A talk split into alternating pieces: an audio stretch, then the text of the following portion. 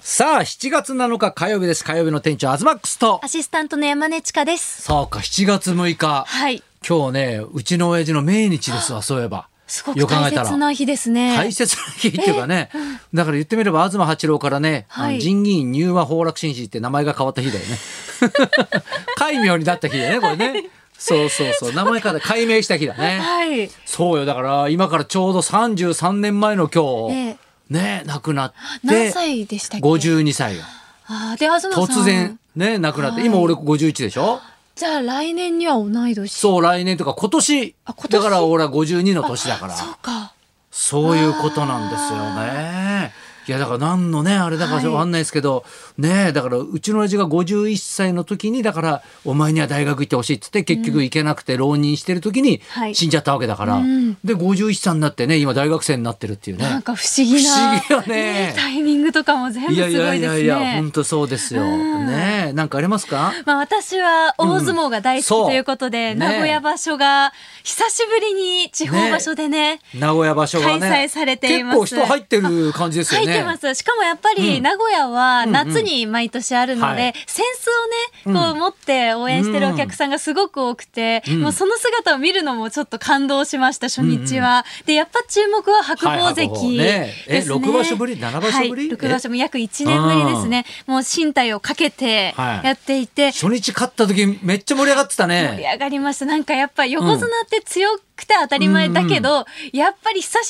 ぶりに強い白鵬関が見れたっていうのでうん盛り上がったし、うんでもその取り組み後の険しい表情を見ると、うんやっぱ横綱でも必死に、うんもうなんか全身全霊で、なんかもうあと少ししかないのかなっていうくらい苦しい顔をしてのその取り組み後だったので、うんちょっと今場所はもう引退なのかどうなのかっていう気持ちで見ることになると思います。一戦一戦がちょっと注目浴びるでしょうね。ですねまあ、もう強さは正直こう手術をしているそのっかでもうピークは過ぎてる感あるね。やっぱ過りぎてるんですけど、うんそれより相撲感土俵感と、あとキレそっかそっか。やっぱその他の力士も強いんですけど、うんもう先手先手の動きがやっぱ横綱はできているので、それは衰えていないので、おーもうそこでカバーしてる感じですよね。うんうんうん まあ、あ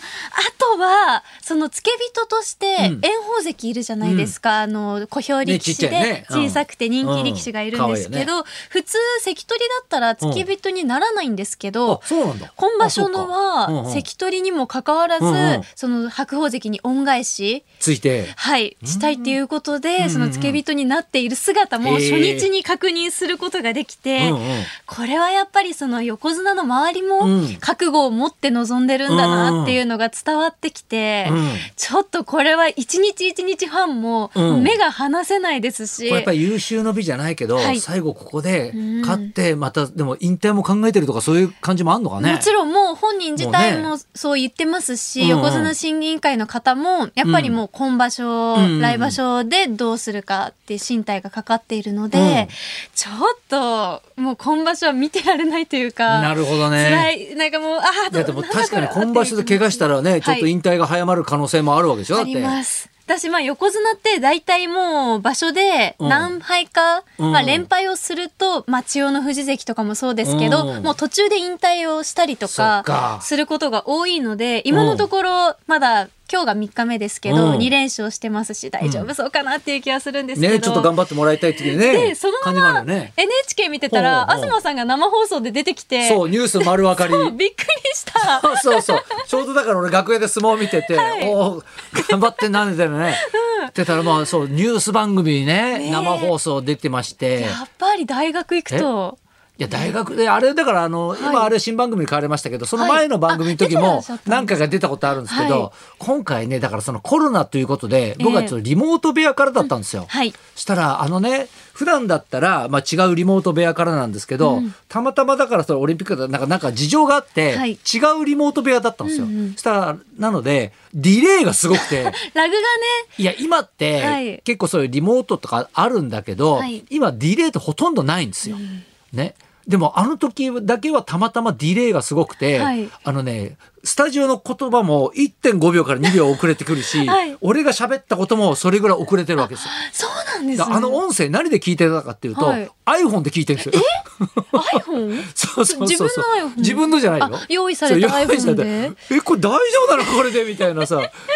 えー、そんな風にしてあれそうそうそうそう生だか放ら送不してたんだ。思議な感じだったよね。えーだから喋っても全部遅れてるのもわかるし、 はいねだから噛み合ってないんだよね全然ね。確かにちょっとタイムラがあるのかなって思ってた。ででも、今日のゲストは、えー、アツマックスこと東高平さんですって言った時に、はいね、だいぶ2秒ぐらい遅れてから、ね、ああ、俺は聞こえてるから、はいで、聞こえた後に、あ、どうもお金持ちですって言って、言った後に、はい俺浸透してんなと思って2秒後ぐらいにわははーって言われて、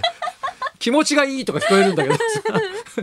全然タイミング測れなくて。なんか喋り方とか難しいですね。いや聞こえな難しいですってなるよと。だからリモートには慣れてたはずなんだけど、はいこのディレイが久々だったもんで、はいだから家計ができないから、はいあのねコメントを一言にまとめないといけないんですよ。あ、そう、そうで掛しけ合た。いだとほら、ん全然できないから。うんね、だから最初はだからそう分かってないから、はいね、なんかなんとかってなんとかですよねみたいな感じで、うん一言二言でうん押すとまた帰ってくるの時間かかって、はいで向こうもなんか次行っているかどうか分かんないから すごい変な感じだったんですようねん。いやだから途中からあこれねダメだってなって、はい一言で返すようにうみん、たいだな。から一言がすごい長くて、うんでもしっかり説明できててえしっかりしてましたよえちゃんと私すごいわかりやすかったえでえす、中国共産党の話ね。 あとずっと寝てる、そうそうね寝そべり族っていうね人たちのそうお話とか、ううんんわかりやすかったですけどねあそうですか。はいね、あ、じゃあよかったです ね。これからちょっとニュース番組もね、はい結構ちょっといけるかなとは思いますけどね。 はい、浅は間いさんはどうでまあすか、私的にはね、はい知ってます今時の卒業アルバム。え何あの、幼稚園の卒業アルバムがええ送られてきたんですよ。はいもう今小学校入ったんでね、卒業アルバムってね、来るじゃないですか、幼稚園のも。なんと、今の卒業アルバムって DVD がついてるんですよ。すごくないですか、知らないいや、今時だなと思って。何それ幼稚園の様子とほら一日の流れみたいな写真でほら昔はね、うんうんこう振り返るみたいなのあったじゃないですかありま行した事ごととか、うんそういうのがちゃんと DVD になってえて DVD ってことは映像でも映像で見れるんですよえその写真2枚組え すごい特典映像付きみたいな、そう特典映像本当についてんのよな特典図は何なんですかあの謝恩会みたいの開いたじゃないですか、はいその時俺とヤスで司会やってたじゃないですか、はいその模様が DVD になってて、うんあじゃあこれな俺かったがら子供の前で満札出せ吹いてるところが入ってるんですよあの来れなかったね親御さんたちも。まあそれで見れるしね。いやうわただ恥ずかしくないその当時に生で見るからねそういう気持ちが入って見れるけど、はい何年かしてね俺がだってその謝恩会でさ満札で汗拭いてさ、子供が笑ってるってさ、こいつ何ふざけてんだよみたいないやいや嬉しいですよみんな。感じになりませんかね本当いやえね。でもすごいですねい。や今時だなと思うよね。えで DVD ちゃんとねなんだあの子供たちもはい4人1グループぐらいに分けてちゃんとみんなインタビューしてるね。インタビューうんえ、将来何になりたいですかとかでねみんなねあの、はい真面目なこと言うんだやっぱねちゃちゃんんとと答えてカメラの前だからさえそれはもうお医者さんになりたいとか、宇宙の研究をしたいとか。理由もつけたりとか、うんうんえーちゃんと理由もしてて、はいうちの子だけずっとふざけ てる、似てきてる、うんえどういうことえで好すきな人はねいますか?」とか言った時に「うんえー?」みたいなちょっと照れた感じに して「うーんいとこ」とかっていや「いとこかい」みたい な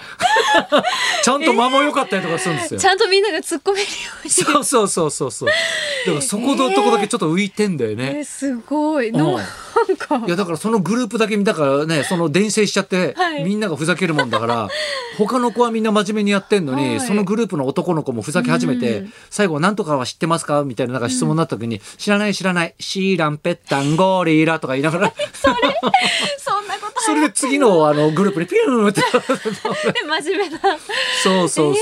そう。すごいなやっぱ血を引いてるんですかいやいねやいやいや芸能一族の芸能一族だからね。いやこれだできないですよいやいやだカメラ慣れしてるっていうかいやね。なんか男の子だったら、うんうんこうお調子者で元気な子とかがするのはわかるけど、いやうん女の子で、そうそみんなの前でう。で、あれ、ね。あの、誰かがね、答えに困ってたりすると、はさいさやかを、ささやきおかみですよ。横で耳打ちしてふざけさせるんですよ。はい悪いやつに仕上がってますよ、本当に。いや、このまま育ってほしいですね。このまま悪いやつに育ってほしいですね。した本たかな美しい女性になってほ当しに いね。確かに、それいいかもしれないいや、ね。楽しみですね、これからが。ねじゃあ、そろそろ参りましょうか。はい、今日はですね、佐藤企画の秘密兵器。別に秘密にしてんじゃないです。勝手に秘密になってんですよ、これだから。 その秘密うん兵兵器器でも何でもないですからら本当にえ演歌歌手の西方弘之さんが生登場です東隆弘と山根千佳のラジオビバリーヒルズ